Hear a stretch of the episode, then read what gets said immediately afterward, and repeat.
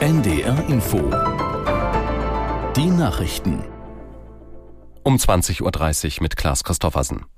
CDU-Chef Merz hat seine umstrittenen Äußerungen zu abgelehnten Asylbewerbern beim Zahnarzt verteidigt. Wenn er mal was Kritisches zur Migrationspolitik sage, müsse nicht gleich die ganze Republik in Schnappatmung verfallen, so Merz vor der CDU in Sachsen-Anhalt. Die Asylpolitik müsse jetzt parteiübergreifend besprochen werden. Er bietet deshalb Kanzler Scholz ein schnelles Treffen an. Und wenn Sie es mit Ihrer Innenministerin, die erkennbar überfordert ist, vor dem 8. Oktober nicht wollen, weil an diesem Tag dann die Landtagswahlen in Hessen und in Bayern sind, dann biete ich Ihnen an, dass wir am Morgen des 9. Oktober mit Ihrer Innenministerin oder ohne Ihre Innenministerin am Morgen des 9. Oktober zusammenkommen und nach gemeinsamen Lösungen suchen, um dieses Problem in Deutschland schnell zu lösen. Der CDU-Vorsitzende Merz. Der Generalsekretär der hessischen SPD Degen hat sich für ein Wahlkampfvideo seiner Partei bei der CDU entschuldigt. In dem Video, das inzwischen nicht mehr online ist, wird eine gemeinsame Abstimmung der CDU mit der AfD in Thüringen thematisiert und gefragt, ob eine solche Kooperation auch in Hessen möglich sei. Aus Wiesbaden Christoph Schelt. SPD-Generalsekretär Degen sagte, er habe das Video freigegeben und trage die Verantwortung, nicht Spitzenkandidatin Nancy Faeser. Die habe das Video gestoppt. Zuvor hatte es heftige Kritik an dem Spot gegeben, unter anderem von CDU und Grünen. Degen sagte, Ziel des Videos sei eine harte Auseinandersetzung in der Sache gewesen. Man verlange von der CDU, sich klar und deutlich von der AfD abzugrenzen. Dazu trage das Video aber nicht bei und es entspreche nicht dem politischen Stil der SPD. Die Ukraine will künftig selbst in großem Stil Waffen herstellen. Präsident Zelensky traf sich dazu mit mehreren internationalen Rüstungskonzernen in Kiew. Man habe mit den Unternehmen eine Allianz geschlossen, erklärte er. Die Produktion solle sich unter anderem auf Raketen, Drohnen und Artilleriegeschosse konzentrieren. An den Verhandlungen nahmen Waffenhersteller unter anderem aus Deutschland, den USA, Großbritannien und Frankreich teil.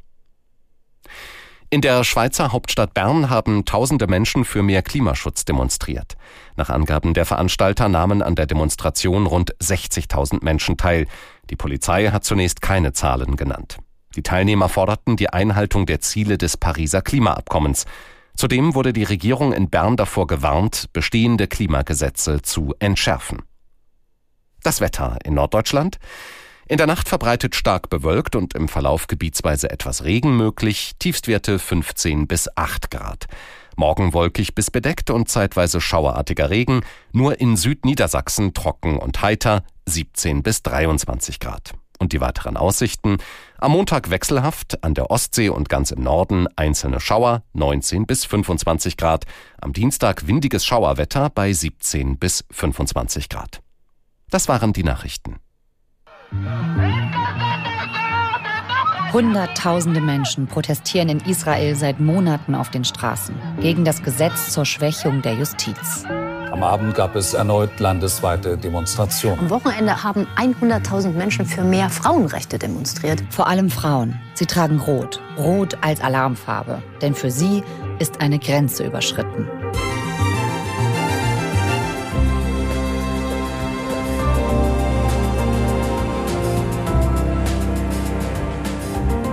Welche Freiheiten sind in Gefahr?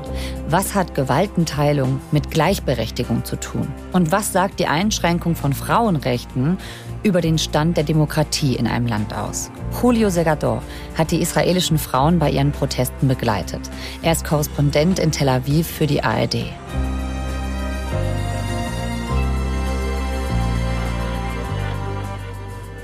Ihr hört 11KM, der Tagesschau-Podcast. Ein Thema in aller Tiefe.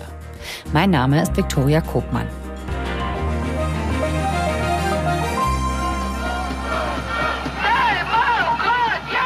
Wir sind mitten im Bnei Brak. Das ist eine ultraorthodoxe Stadt, ganz äh, ja, im Osten von Tel Aviv gelegen, aber es ist eine eigenständige Stadt und viele, viele tausend Menschen sind hier, hauptsächlich Frauen, weil es eine Frauendemonstration ist.